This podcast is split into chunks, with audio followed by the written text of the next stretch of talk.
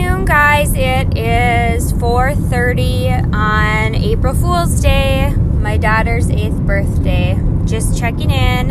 Um, I wanted to just share a few things um, regarding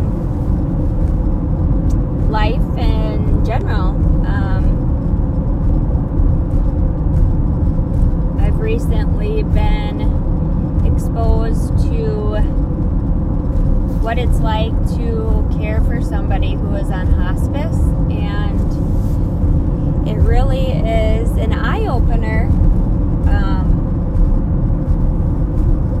and hard to see somebody in that situation. Um, it's amazing, though, how somebody can have so much strength when they are weak, and I just think how God uses the weak to sometimes heal the strong or make it make things happen for his purpose by using a weaker state.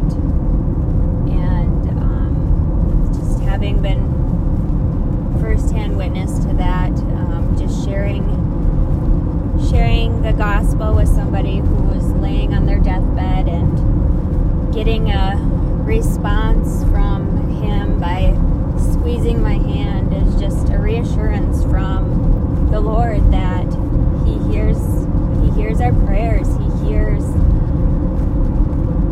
our souls calling for him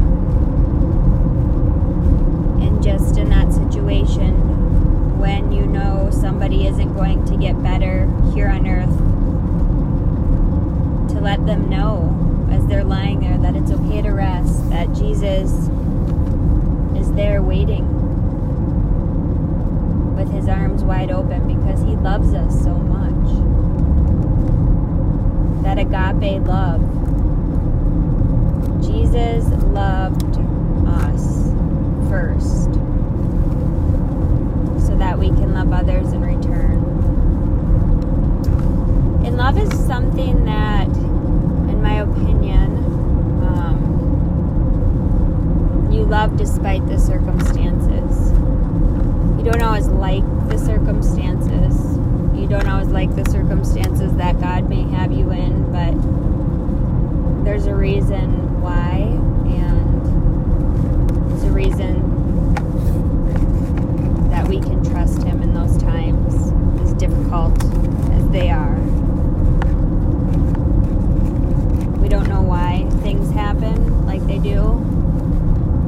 Someday, maybe, but here on earth, I think the best we can do is be open to the Holy Spirit and those gentle nudges and be able to say, you know, I'm going to serve you, Lord. And that looks different for everybody. And that is hard to remember because our journey is not like other people's. And that's where it's hard to accept because sometimes we're quick to judge. Sometimes we think we have the answers when they're all laid out in scripture for us if we would just open God's word and read it and even being one step ahead of somebody in your journey of faith you can be a mentor. There's different kinds of love that God calls us to. Phileo friendship. Have very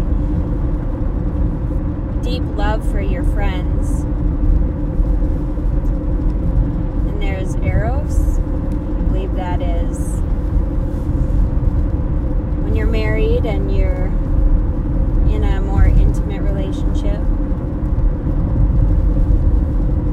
And God can use that for His glory, but I think more importantly, the phileo love and the agape love, gathering around a table, worshiping the Lord together can really bring him a lot of glory. establishing relationships amongst others and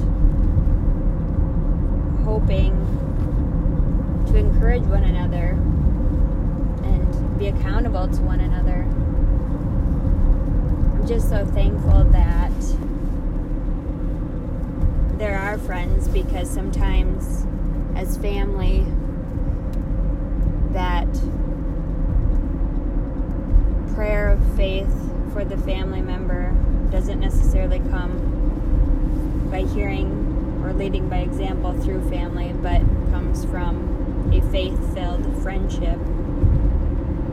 That's what happened with me in my journey, and I'm just really thankful for those friends and those times. And so, as I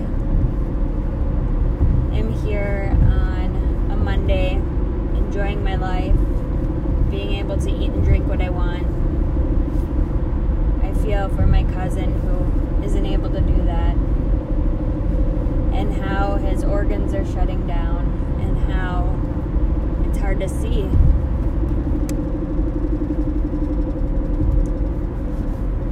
But in those times, I feel great joy for him because I know soon he'll be in the loving arms of Jesus, restored to wholeness again. So I thank the Lord for that. And I just wanted to share because no matter where you're at, just remember that there is a God and He is good and He is greater than anything we can ever imagine.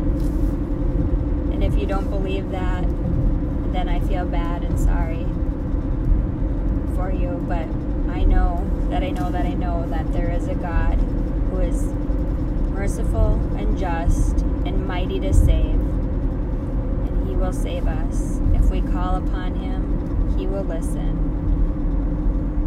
He stands at the door and knocks. If we open that door and let Him in, and let Him guide us and lead us, our lives will be forever changed. So I thank God that somebody came along in my life and opened and helped helped encourage me to open that door of my heart and soul. And I pray that same prayer for whoever is listening. And I just love my cousin and my aunt. And I'm thankful that they can run into the loving arms of Jesus. And I will be one day happy to see them in heaven. Pray these things in Jesus' name. Amen.